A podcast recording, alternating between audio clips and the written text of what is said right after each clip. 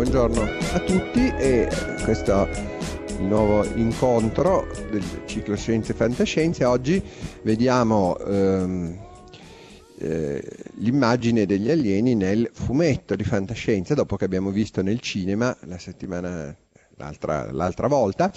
E, ehm, poi, eh, come già saprete, penso comunque, ve lo ricordo, la settimana prossima invece ci sarà l'immagine scientifica, ci sarà l'incontro quindi con eh, i responsabili del programma SETI, che è la ricerca appunto scientifica eh, di possibili segnali di civiltà extraterrestri che viene fatta eh, vari programmi nel mondo coordinati da un gruppo di studio della International Academy of Astronautics di cui faccio parte anch'io da un po' di anni e verrà pro, ehm, proprio il, il, chairman, il capo di, di, questo gruppo che è Claudio Maccone che è anche direttore tecnico dell'Accademia quindi insomma è un personaggio notevole. E ci sarà Stelio Montebugnoli che è il direttore del SET Italia e che per moltissimi anni ha diretto uno dei più grandi radiotelescopi del mondo che è vicino a Bologna, dove in passato abbiamo anche fatto qualche gita con gli studenti.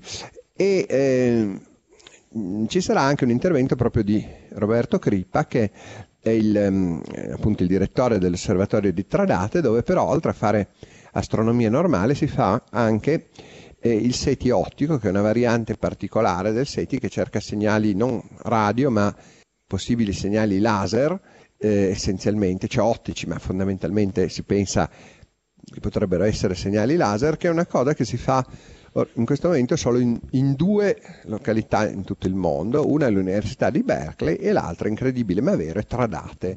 Quindi eh, siamo all'avanguardia nel mondo, è vero, no? cioè, fa ridere magari detto così, ma però eh, è vero, no? come diceva quel tale che un disco volante che atterra a, a Tradate o a Gallarate non è credibile, però in questo caso magari il disco volante no, però insomma eh, la ricerca eh, comunque si fa qua. Quindi ci sarà anche Crippa che non è segnato impegnato nel, nel, nella locandina, ma farà anche lui un breve intervento a raccontare che cosa fanno. Oggi invece eh, parliamo appunto del, eh, dei fumetti e, e qui abbiamo con noi la Patrizia Mandanici che è una bravissima disegnatrice della Bonelli e, e che tra l'altro mi dicono è la prima volta in assoluto che accetta di parlare in pubblico, quindi è un evento notevole, è anche un segno insomma di come questa collaborazione con la Bonelli ormai è diventata davvero una, una vera amicizia.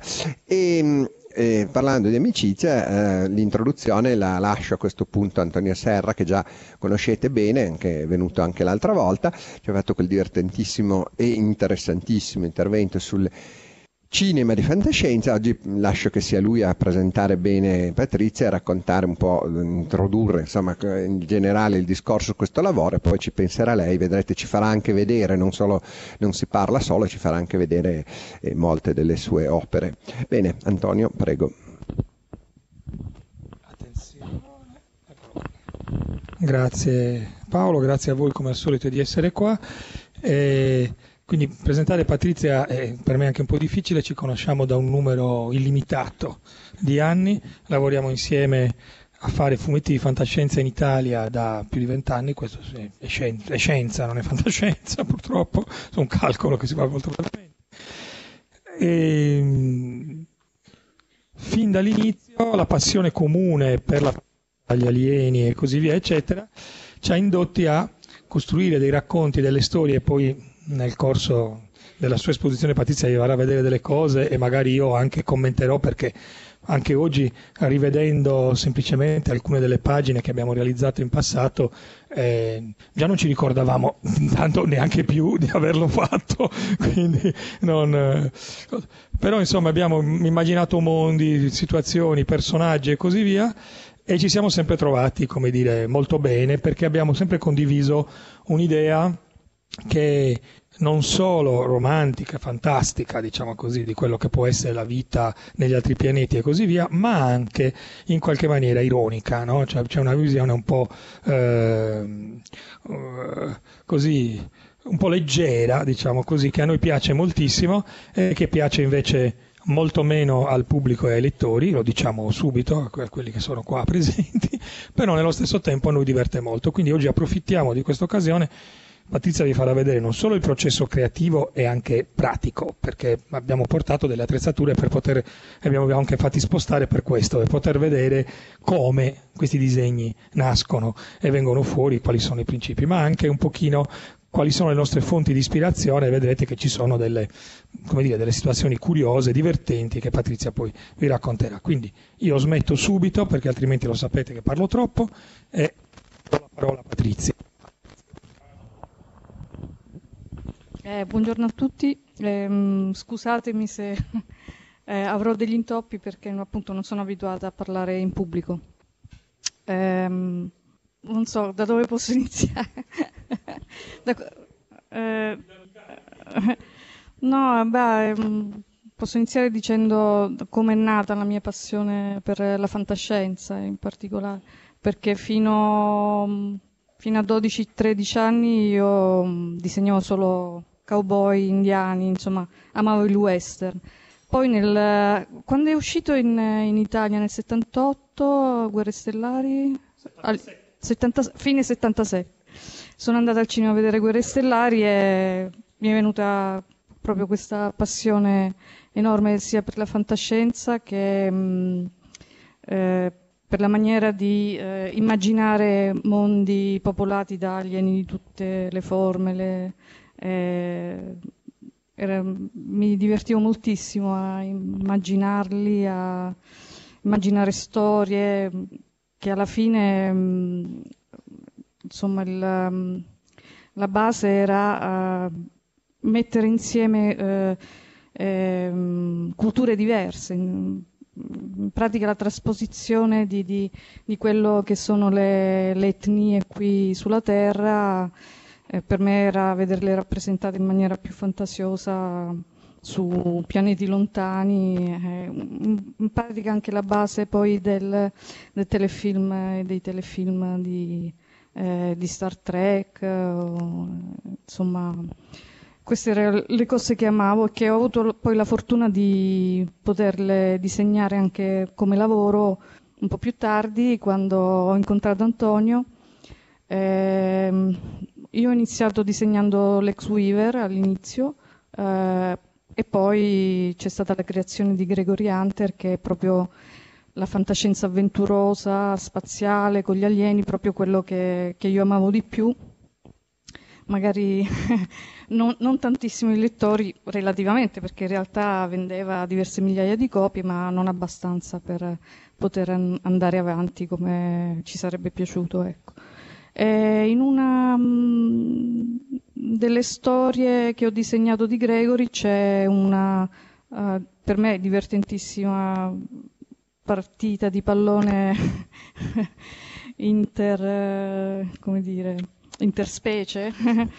ehm, dove lì ho, ho, unito due mie passioni, cioè il calcio, perché io da bambina mi piaceva giocare a calcio, e, e gli alieni, insomma, ho avuto carta bianca, no?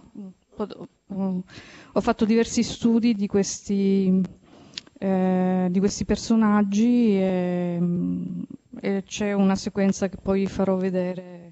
Eh, la base di mh, eh, fonti di ispirazione di questi eh, alieni sono varie, cioè da, dai telefilm o film che vedevo all'epoca cioè da quando ero piccola, insomma, partendo da Guerre Stellari, dalla ehm, Guerre Stellari, poi nello stesso periodo in televisione davano anche Star Trek, eh, tra i fumetti, ma non c'erano tantissimi fumetti all'epoca, forse un po' dopo, non ce n'erano tanti, no? di, questo tipo così un po' avventuroso. Comunque, ehm, e, e, poi la natura, cioè, penso che molti dei disegnatori che, che, disegnano gli alieni nei fumetti o come studi per personaggi nei film ehm, si ispirano agli animali che vediamo qua sulla Terra perché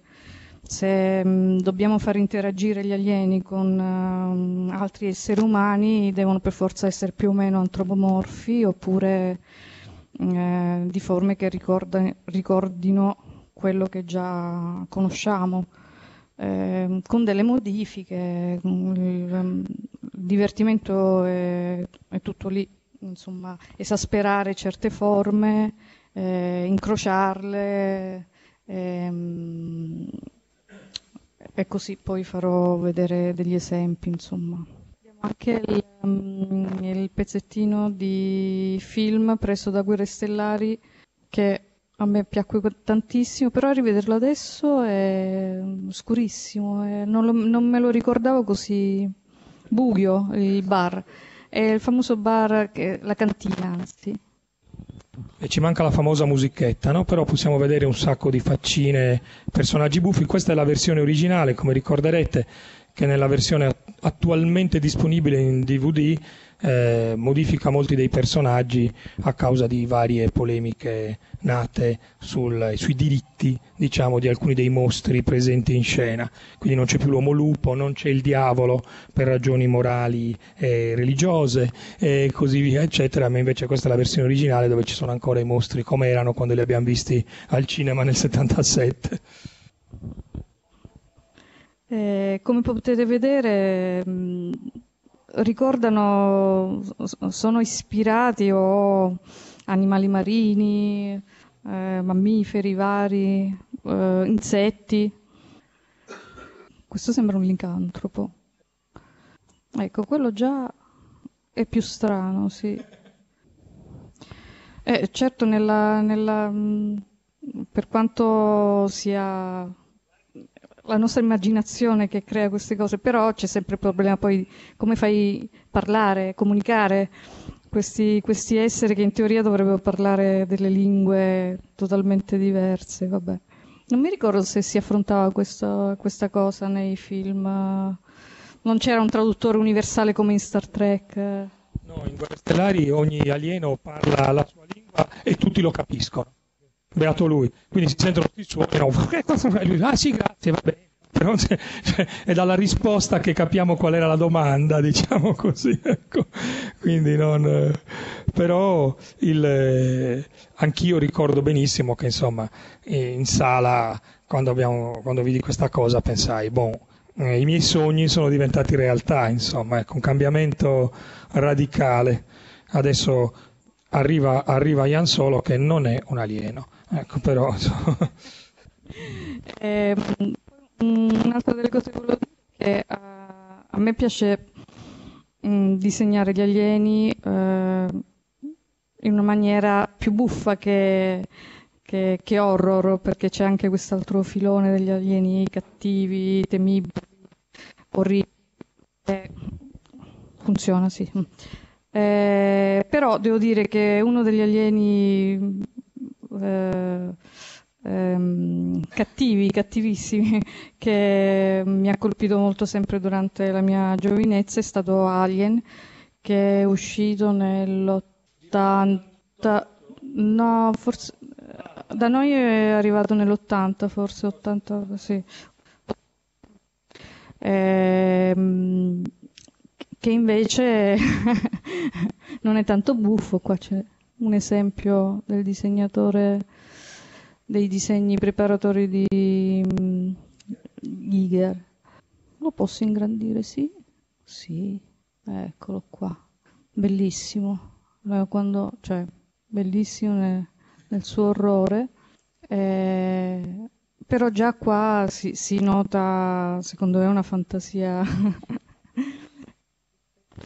pronto um, alle solite derivazioni animalesche, insomma, eh, qua veramente eh, vale anche l'artista che, crea, che ha creato poi questo personaggio che è diventato un mito nella, nella storia del cinema. Eh, no.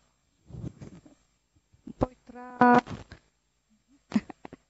Questa è la versione invece diciamo, buffa, rassicurante al di fuori de, de, del film. Comunque mi piaceva molto perché per me è stato un film fantastico. Allora, qui, no. Eh, questa, non so Antonio se ti ricordi il film tele... Qui la, la, ehm, la metafora del, dell'alieno come diverso era proprio palese perché non erano granché diversi da noi questi alieni. Eh, sono, è tratto da, non mi ricordo se è uscito poi il telefilm. Ho tratto un telefilm dove l'unica particolarità di questi alieni è il disegno sulla testa pelata, perché poi, come vedete, le fattezze sono, sono uguali alle nostre, è un'altra maniera di, di vedere eh, l'alienità, ecco.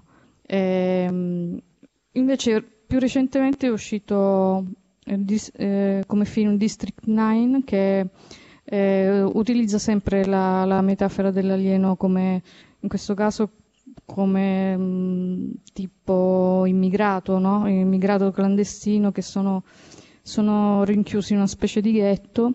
E come si può vedere qui, il, mm, questo è uno studio, mi sembra, de, che poi sono stati usati per, per, fare il costume nel film. E qui si vede bene eh, che l'ispirazione è una cosa a metà tra crostaceo e insetto, non saprei. Tu che dici Antonio? Metà crostaceo e insetto, insomma è fatta abbastanza bene. Ci dovrebbe essere qualche altra immagine. Ah, questo è un altro studio. Se... No, questo è del filmeggio Tomorrow che, che è uscito di, di, recente, quello con um, Tom Cruise se non sbaglio. E lo ingrandisco un po' se riesco. E questo è veramente mostruoso, nel senso che mh, mm, ci sono più, più, arti, insomma è difficile trovare degli alieni con, uh, co- così concepiti.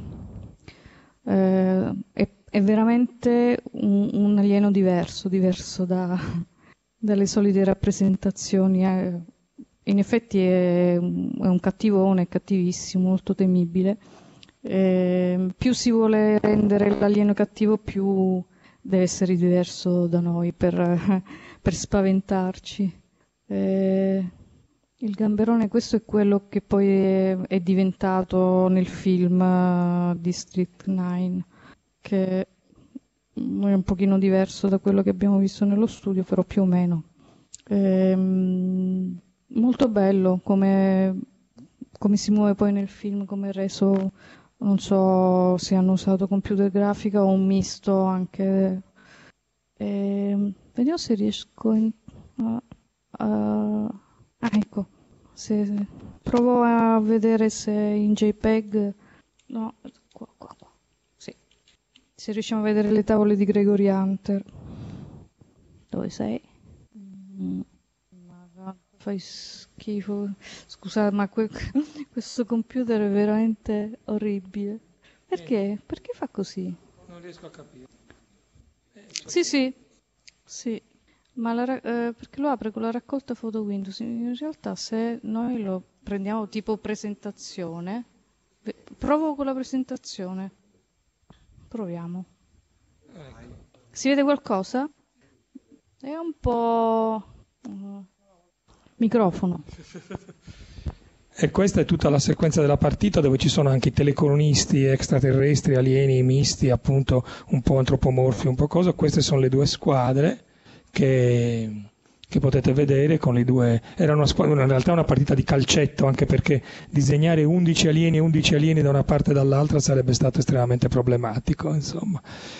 E quindi ecco quello lì è l'arbitro con i suoi guardaline tutti un po' strani le telecamere sono telecamere mobili che volano su insetti volanti che sono anche loro però degli extraterrestri insomma poi comincia appunto la partita e vabbè, ci sono tutta una serie di gag in cui sono coinvolti, come vedete, anche i protagonisti della serie. Questo è l'unico umano che c'è in tutta la scena, che è appunto il Gregory Hunter, che era il protagonista della serie. E qui, come potete vedere, c'è chi approfitta anche di avere più zampe per poter fare delle cose più complesse.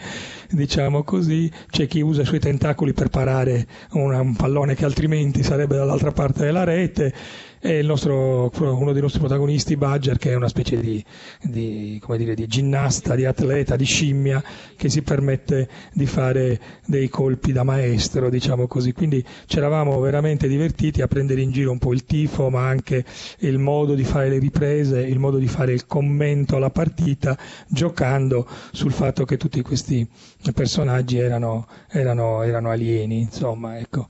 Eh, rivedendole oggi ci siamo divertiti di nuovo. Insomma, comunque, come vedete, discussioni tra l'arbitro e il guardaline che producono una invasione di campo e uno scontro finale, diciamo così, con tanto di conclusione anticipata della partita a causa delle, delle discussioni, come succede spesso anche nella realtà. Il tutto nella realtà purtroppo ci sono i morti feriti, nella, nostra cosa tutto immaginario. Queste sono vignette di un'altra storia, anzi della stessa storia ma di un altro momento, in cui c'è, c'è un gigantesco mostro di lava, anche questo è un alieno particolarmente eh, insolito e bizzarro, è un, l'interno di un vulcano che è vivo e prende l'aspetto di un, di un essere umanoide.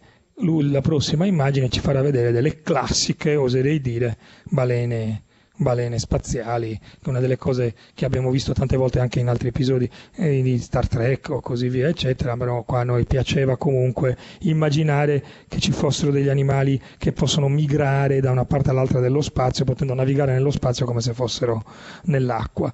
E, insomma, come potete vedere, non ci eravamo posti dei limiti, diciamo così, né ci eravamo mai posti la domanda se è possibile o no che la risposta è no, però eh, se ci diamo questa risposta chiaramente non si scrive più di queste cose, insomma. Poi non è vero, magari eh, ci sono più cose in cielo, in terra, Orazio, che nella tua filosofia dice il grande bardo, magari è vero che qualche cosa che non abbiamo ancora scoperto, d'altronde la prossima settimana i signori del SETI magari vi diranno delle cose più realistiche e più interessanti su queste cose qua. E questa era la famosa sequenza, siamo riusciti, ringraziamo tantissimo i tecnici che ci hanno aiutato a risolvere il problema. Ok, adesso devo capire come... Ah, esci. Mm. Sì, magari faccio vedere a questo punto i, gli studi a matita certo. che abbiamo fatto, che ho fatto. Ho fatto Patrizia, io non ho fatto niente, io ho solo chiesto. No, no, no, chiudi. Questo. No. Sì, anche mm, sì, sì. Mm, sì, ok. E li avevo ah, forse messi qua. Sì, eccoli qua. Eh, li facciamo come prima. Abbiamo scoperto che così almeno si riesce a vedere qualcosa. Eh, questi sono alcuni degli schizzi che ho fatto per quella scena che avete visto della partita di calcio. La schizzi e matita, no. C'è già questo, questa specie di... Alle, alle braccia retrattili. Mi ricordo che ho, come questo dietro ha i tentacoli, anche lui retrattili. Sì, quasi tutti questi sono stati usati nella scena. Questo invece niente, ci sono poi dei, dei disegni che ho fatto io per Gregory dove ci sono appunto degli alieni qui. E come vedete sono sempre abbastanza buffi perché eh, insomma è il, è il biostile quello che, che, amo di più ecco. Questo sono Gregory e Badger i due protagonisti della serie. Con un gigante ok questi ormai sono disegni che risalgono a 10, no di più anni fa, 15 anni fa. e qui una specie di piccolo bar spaziale con anche delle pietanze, pronto, ok, eh, non propriamente terrestri, ecco, sì. Sì, questi si sono visti tutti, sì. Allora. Eh, questi invece sono mm, immagini prese da altri fumetti, in particolare da... Uh, eh, mm, perché? non era vero. Ehm, questa è una serie a fumetti francesi che si chiama Aldebaran, che poi è proseguita con altri titoli perché eh, praticamente il, lo sceneggiatore ha immaginato un universo vastissimo che è pieno, pieno di immagini che il disegnatore, Leo mi sembra che si chiama il disegnatore, ehm, che non ha uno stile che a me piace particolarmente perché sì, è una linea chiara però un po' per me un po', non so, un po' povera, non so come, un po' rigida, eh, non un po' per, rigida, però ha una fantasia incredibile perché riesce a, a, a immaginarsi forme eh, veramente di ogni tipo, stranissime, ecco, eh, bellissime, tra, tra l'altro animali alieni che mi piacciono moltissimo. Una serie che mm, ne sono usciti diversi volumi, volumi anche in italiano, si possono trovare. Esseri di tutte le misure, con questo poi è veramente assurdo perché sembrano due animali con... Ah, questo qua, eh, due parole su Moebius, che è stato il mio mito da, da giovane. E, e, qui ad esempio si vede un alieno con tre zampe che eh, mi ricordo mi colpì moltissimo perché fino ad allora immaginavo sempre delle forme simmetriche, anche perché è, quel, è, son, è la forma che conosciamo, eh, che, che, esiste sulla Terra, insomma. E questo fatto che avesse disegnato questo alieno con tre zampe, che non so come potrebbe camminare, però mi, mi ha colpito moltissimo, a parte il disegno che è stupendo, ma quella è un'altra cosa.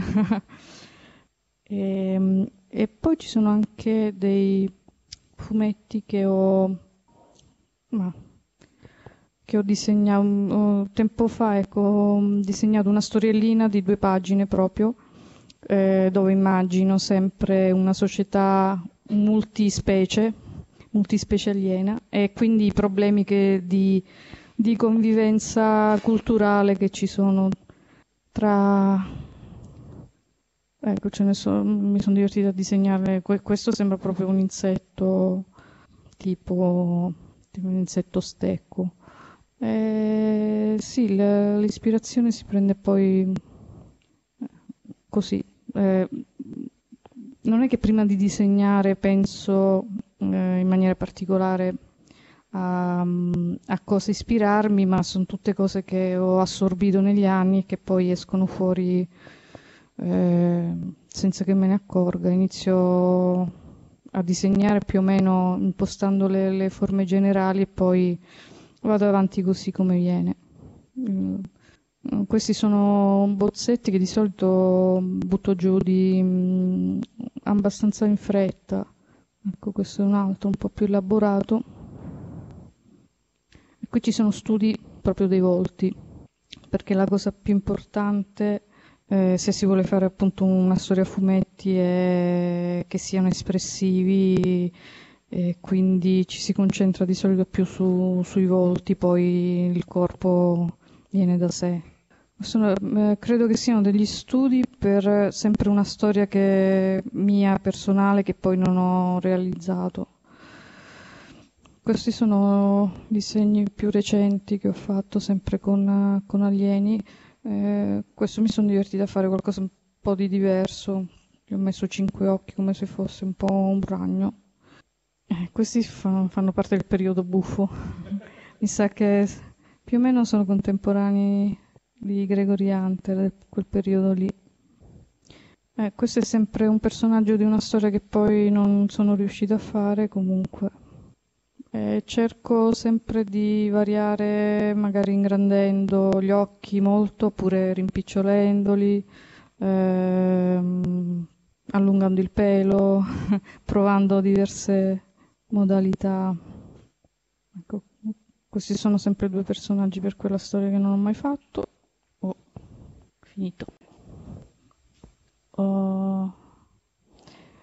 Questi qua invece eh, sono alieni più recenti che, mh, pubblico, che pubblicavo su un blog mio che mh, ho realizzato abbast- ecco qui ad esempio sono partita dallo studio de- di un corvo e variando un po' le forme sono cose che, che mi piace disegnare tuttora anche se, se così senza scopo visto che eh, il mio lavoro principale è per la Bonelli disegnando Nathan Never che dove devo usare anche uno stile abbastanza realistico. Mentre sul mio blog eh, mi lascio un po' andare faccio anche delle cose come vedete più grafiche più come dire più buffe anche no, come stile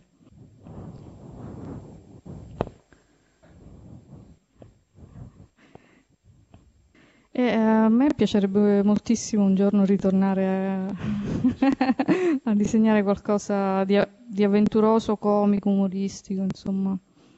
Eh, lo trovo più rilassante. Eh.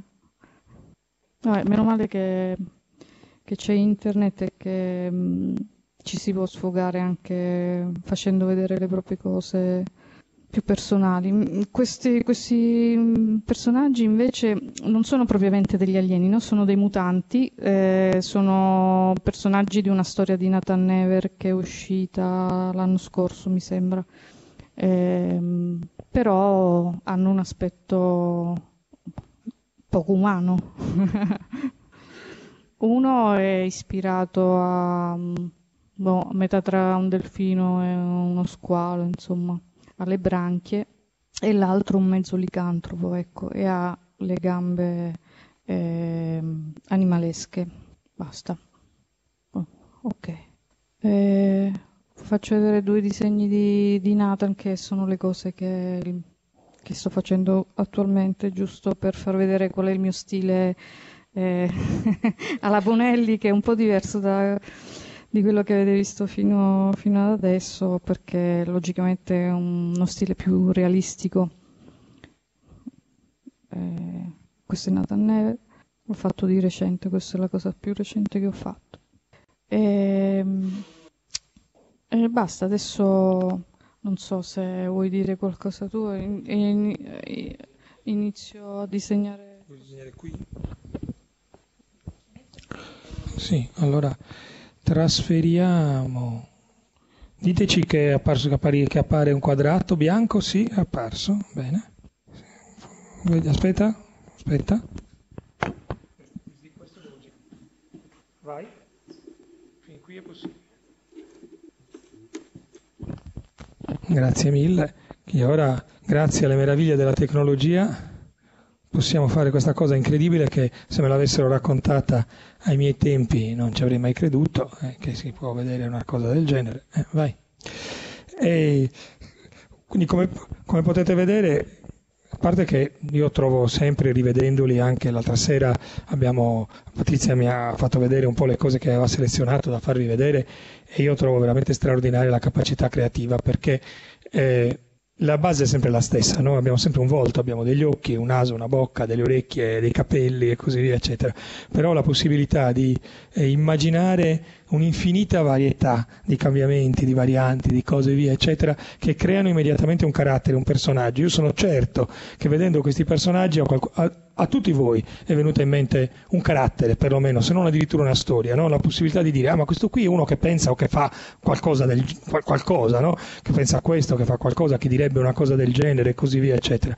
Quindi la nostra passione è quella di continuamente inseguire sia la nostra fantasia come autori, ma anche quello che viene fuori dalla penna per cercare di recuperare da quei disegni un carattere, un qualcosa che ci dica. Tant'è vero che prima abbiamo visto gli disegni eh, dei vari personaggi che poi apparivano nella partita di calcio. No? Patrizia aveva realizzato pagine e pagine di questi schizzi, le avete viste alcune di queste pagine c'erano le mie note perché poi vedendoli ho detto ah va bene questo qui è l'arbitro no? cioè questo qui è uno dei giocatori questo qui è l'attaccante questo qui invece è il difensore perché proprio semplicemente guardandoli uno dice eh ma aspetto che questo qui faccia questa cosa qui insomma no?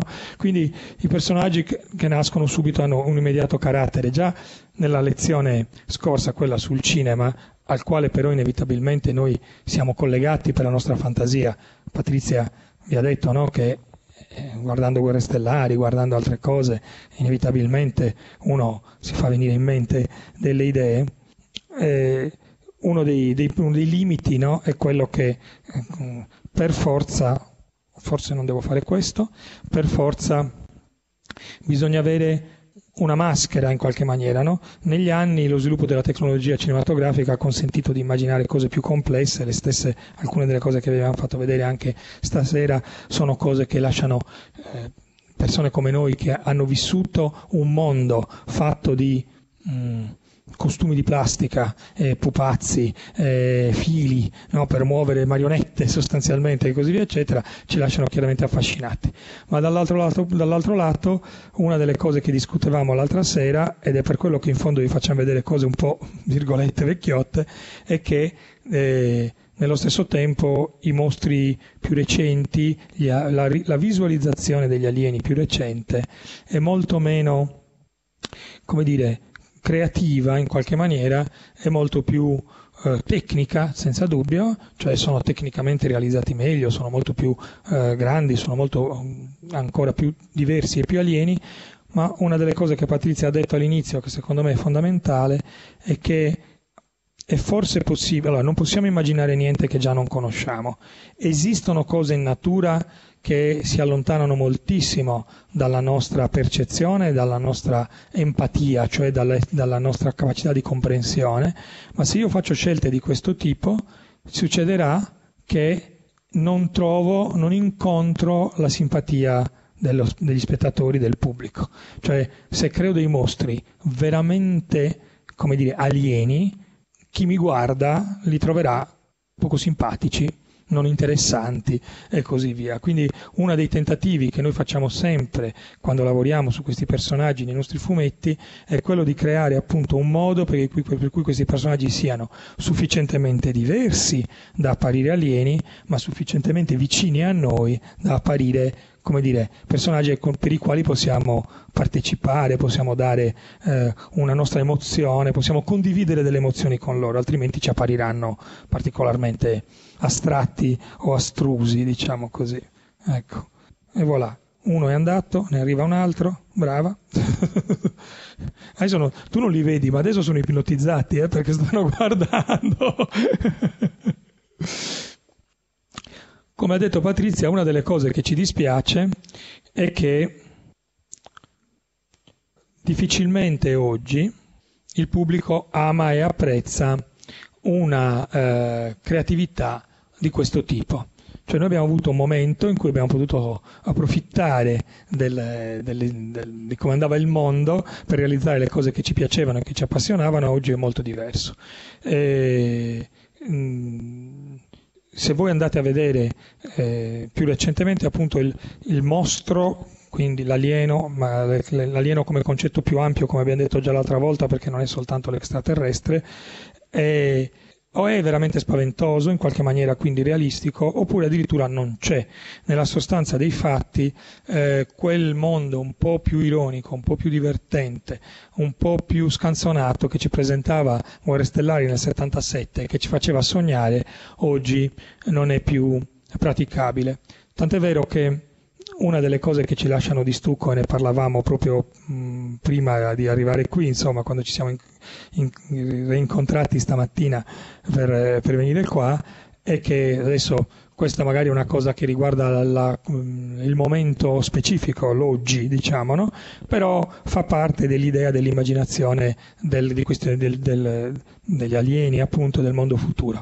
È, è uscito uh, due giorni fa, tre giorni fa, il trailer del nuovo film di Guerre Stellari, sollevando inevitabilmente un polverone, una marea di polemiche da parte dei fan che chiaramente, sulla base di 88 secondi di sequenza, hanno deciso che il film è uno schifo, è un tradimento, è una vergogna, eccetera. Premesso che ne sono convinto, ma non per gli 88 secondi, questo è un altro discorso, diciamo, la verità è una sola, che già i film nuovi, Guerre Stellari come sapete ha avuto due turni al cinema, uno negli anni 70 della fine degli anni 70, che quelli che ricordiamo noi, e poi anche eh, alla fine degli anni 90, all'inizio degli anni 2000 ci sono stati dei film. Già quei film lì eh, hanno destato un sacco di polemiche perché qualcuno persino è arrivato a dire, io ho avuto delle discussioni straordinarie, che mi hanno detto no, perché Guerre Stellari è una cosa seria e invece questi film nuovi eh, non lo sono. No? Ecco, allora, chiunque mi dica che Guerre Stellari è una cosa seria ha bisogno di un analista, ovviamente, no? è chiaro che non è così, che Guerre Stellari non può essere una cosa seria. Tanto meno lo è la mente di George Lucas. L'autore di Guerre Stellari è una persona che come noi condivide quest'idea ironica, buffa, eh, fantastica degli alieni, tant'è vero che riempie le inquadrature dei suoi film di, di queste cose. Tant'è vero che quando, eh, quando ha potuto rifare questi film, li ha potuti modificare, perché a lui è capitata una cosa che noi sogniamo no? di poter fare e che noi non possiamo mai fare. Cioè, si fa un lavoro, si prepara una storia, si realizza. Quando la rivedi dieci anni dopo, ma non la lasceresti mai in quel modo, perché hai cambiato il segno, hai cambiato lo stile, hai cambiato le tue idee, hai cambiato il modo di vedere le cose, ti piacerebbe riscriverla, ti piacerebbe ridisegnarla, ti piacerebbe modificarla in un modo diverso. Questa è una delle cose che ci manca, no? quella proprio di poter tornare sulle cose che ci sono piaciute e ridefinirle alla, sulla base degli, delle, della nostra evoluzione come, come autori. E lui invece ha avuto l'occasione di farlo e quando ha avuto l'occasione di farlo non ha modificato il racconto, non ha modificato il senso della storia, ha aggiunto un sacco di mostriciattoli a destra e a sinistra dell'inquadratura, in basso, in alto eh, e così via. Momenti che persino erano drammatici, in qualche maniera, sono diventati ancora più leggeri, ancora più umoristici.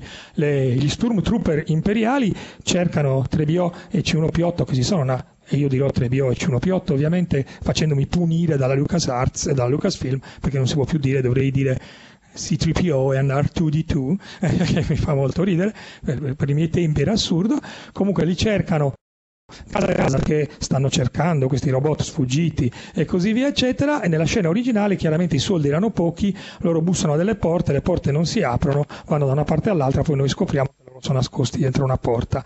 Nella scena attuale la scena è identica però adesso è piena di mostriciattoli volanti, di situazioni, di cose che passano, di robottini che fanno suoni assurdi, così. E improvvisamente quella lì, che non dico una scena di tensione, ma comunque era un momento in cui tu dovevi forse pensare che i tuoi personaggi erano in pericolo, è diventata una scena dove i personaggi non sono assolutamente più in pericolo perché siamo in un mondo pieno di cose buffe, no?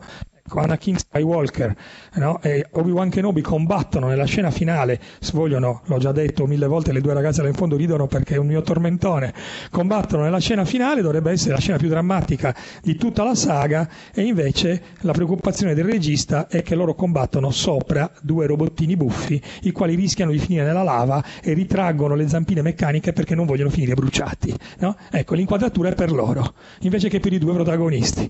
Questo vuol dire che per il regista il duello non è una poteria. Altri, ecco, persi di nuovo il microfono.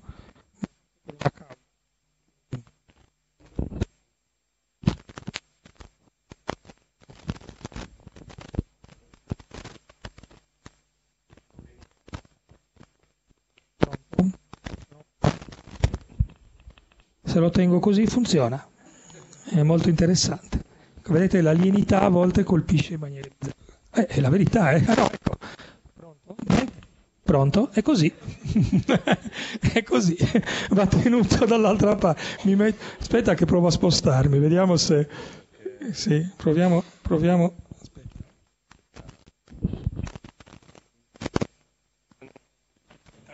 Sì, sì. Pronto?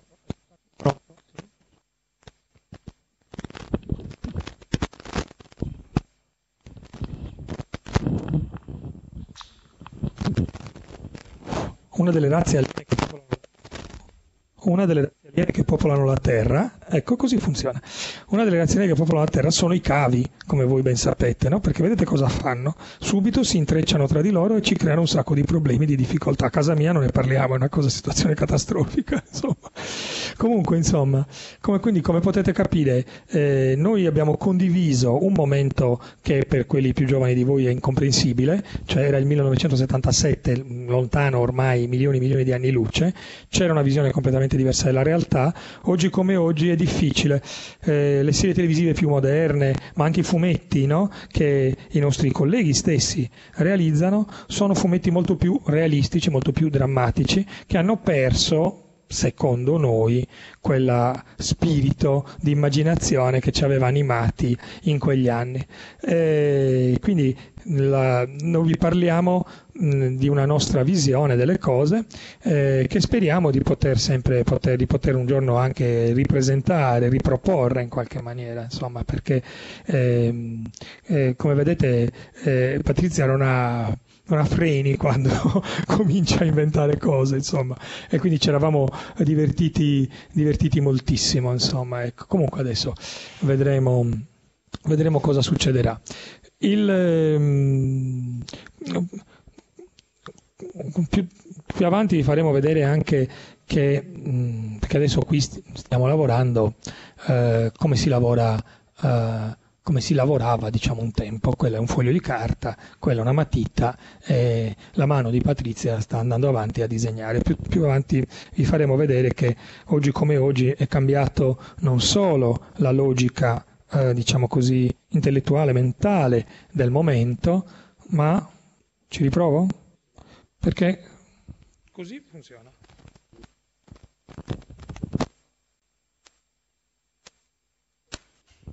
Pronto? Pronto? Pronto? Ora sembra che funzioni davvero. Eh, quindi è il cavo... Beh, insomma, denunciate quelli del cavo nuovo, insomma. Eh, grazie a voi, guarda, oggi preziosissimi veramente. Eh, appunto quello che dicevamo, senza, senza un tecnico oggi siamo spacciati, insomma. io ne avrei bisogno di uno in casa da coccolarmi costantemente.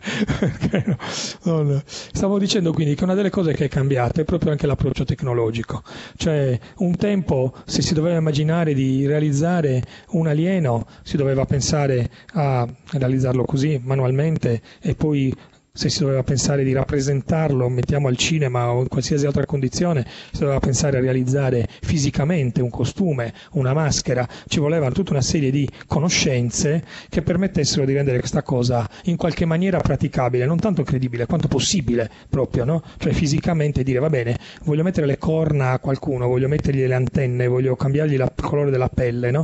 Come faccio senza creargli delle irritazioni, senza creargli dei problemi, no? Così via, eccetera.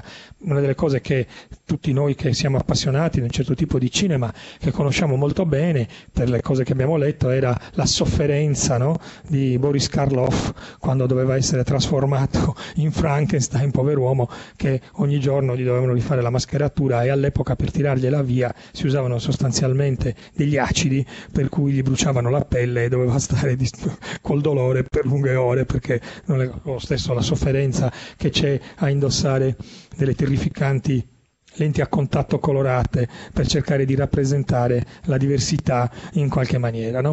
Eh, oggi come oggi invece la tecnologia chiaramente ha cambiato tutto, esiste il make-up digitale, esiste, cioè realizzato integralmente al computer, esiste la creazione di questi mostri che possono interagire direttamente e anche nel nostro mestiere le cose sono cambiate molto perché esistono moltissimi eh, software che permettono di realizzare i disegni sempre manualmente, quindi la creatività del, dell'autore non è messa in discussione, ma di realizzare direttamente dei file e così via. Facciamo vedere Manga Studio, così aspetta che bisogna schiacciare un tastino qui.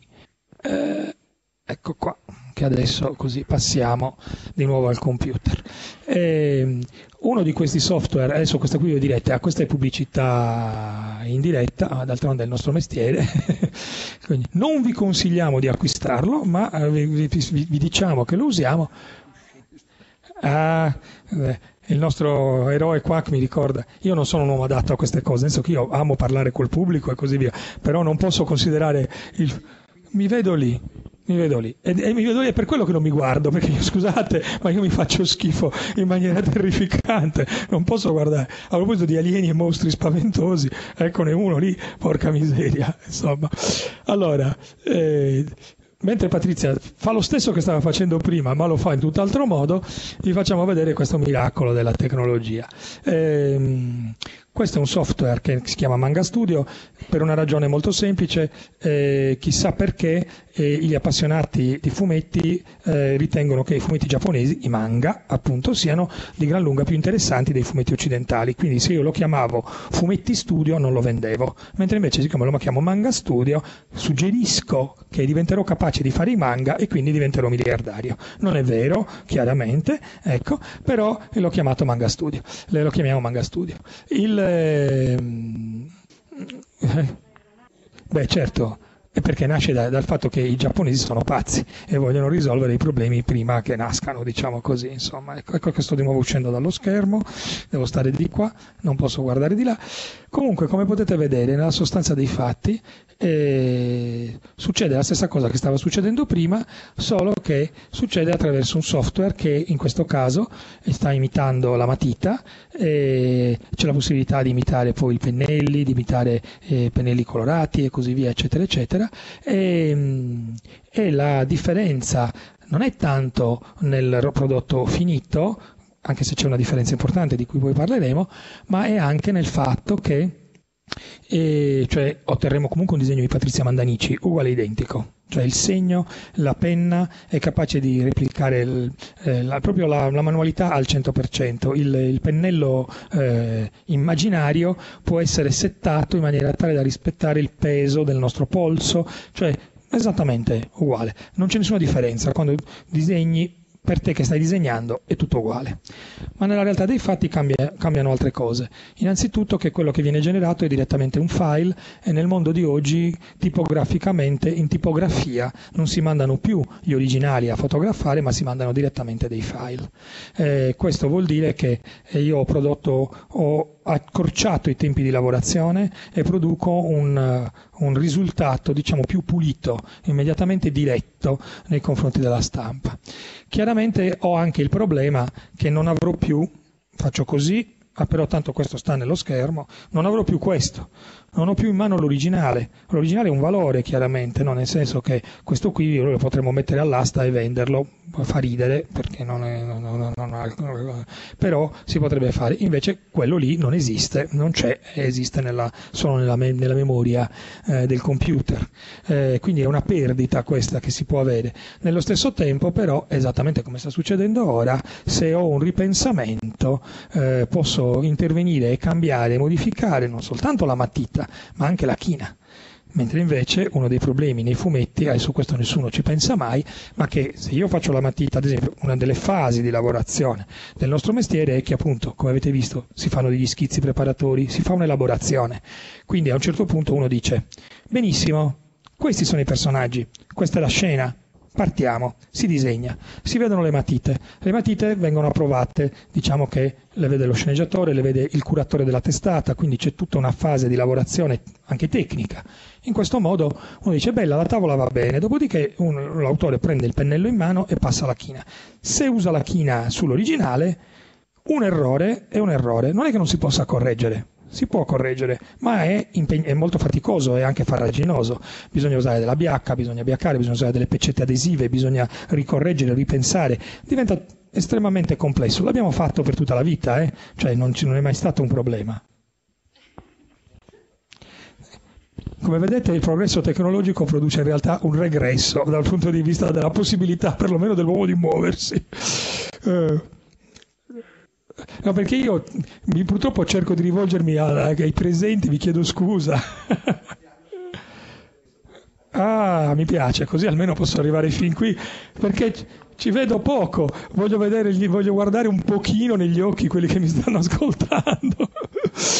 allora, eh, quindi stavo, stavo dicendo, ci sono tutte queste fasi, però poi era complesso. Invece, oggi come oggi, se io scelgo di eh, inchiostrare eh, questi disegni e ho un ripensamento sulla china, siccome lo sto realizzando su un livello completamente separato, eh, posso tornare indietro, posso fare i ripensamenti che voglio. Ad esempio, in questi giorni stiamo lavorando su una copertina eh, di, di Nathan Never e, e ci abbiamo già ripensato dieci volte, diciamo così, ecco, che è sempre stato uno dei nostri desideri, no? come autori, l'abbiamo già detto. Sembra strano, è una delle cose che la gente non capisce, no? per cui anche quando si, si leggono le polemiche dice ah ma è tornato sopra la sua opera, era meglio prima. Allora, può darsi che fosse meglio prima, ma non è vero per noi. Noi siamo esseri umani e come tutti gli esseri umani pensiamo che quello che facciamo oggi no, possa essere migliorato domani. Quindi, quando, se potessimo tornare su tutto quello che. Io, se potessi riscrivere integralmente tutto quello che ho scritto negli ultimi vent'anni, lo riscriverei. Perché non, le rileggo queste storie e penso, mamma mia, no, che ingenuità, che, che, che, che, sviste a volte, anche perché a volte si beccano delle sviste e i morti che tornano vivi e queste cose così. Perché quando scrivi centinaia di pagine poi non ti ricordi che hai ammazzato chi è vivo e così via, eccetera, eccetera.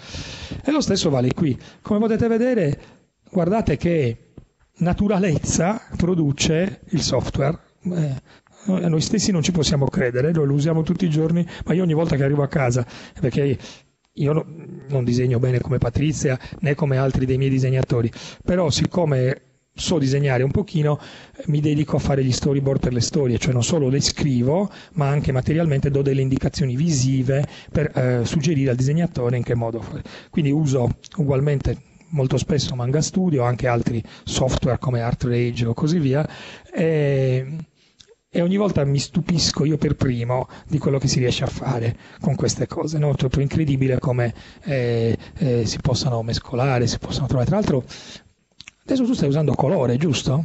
Perché questo è Manga Studio 5, magia, perché non è... Non, sì, ma col 4 per usare i colori bisognava far apparire diverse divinità di varie, di varie religioni,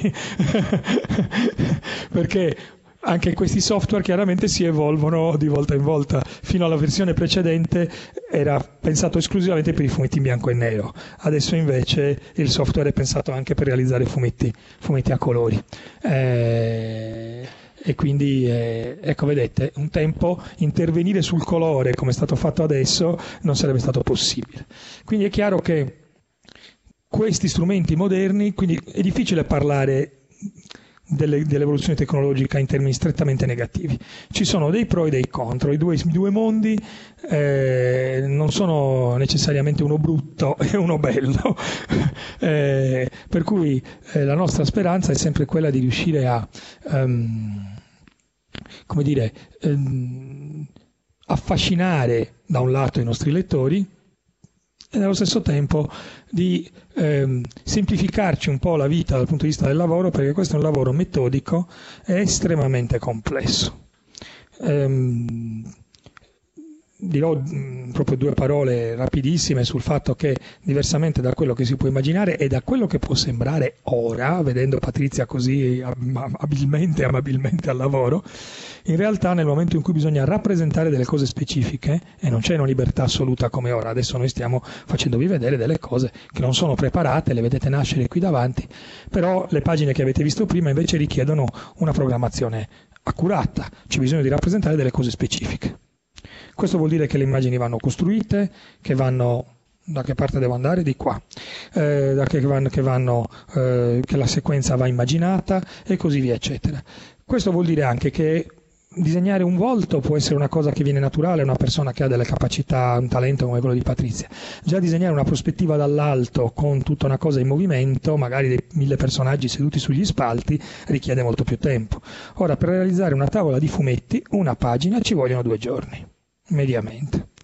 Questo vuol dire che per fare 100 pagine di un fumetto come qualsiasi albo della Bonelli, un Tex Wheeler, un Dylan Dog, un Nathan Never, ci vogliono come minimo 200 giorni.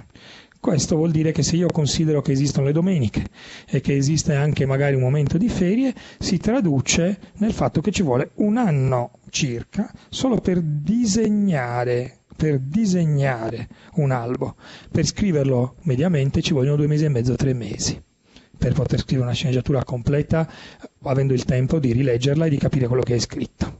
Eh, Inoltre esiste tutta una fase successiva di cui qua non, noi non vediamo nulla, che è quella editoriale, cioè nella sostanza eh, dopodiché io ho scritto la storia, Patrizia l'ha disegnata, bisogna scrivere i balloon, bisogna fare il lettering. Il lettering che sia fatto manualmente o che sia fatto digitalmente richiede un altro essere umano che materialmente trascrive le cose che io ho scritto sui, sui nuvolette, nelle nuvolette che, che, che i personaggi devono pronunciare. Dopodiché c'è tutto un passaggio redazionale dove tutte queste cose vengono lette e rilette da almeno tre persone per controllare gli errori. Dopodiché arrivano ai, ai miei superiori, al, al nostro direttore che attualmente è Mauro Marcheselli e Mauro lo legge e mi dice non mi è piaciuto, rifallo. Allora, diciamo che non è proprio vero, però che non mi è piaciuto lo dice. Rifallo, si rifà quello che si può, perché poi a questo punto esistono anche le scadenze, dobbiamo andare in edicola. Però nella realtà dei fatti non è mai detto che quello che hai fatto vada veramente bene, quindi ci si deve tornare sopra. È per questo che il digitale ci viene in enorme aiuto rispetto al passato. Perché in passato, ogni volta che ci veniva detto rifallo, era proprio rifallo, rifallo da zero, cioè si ricomincia. oggi, cioè oggi invece, grazie al fatto che abbiamo dei file,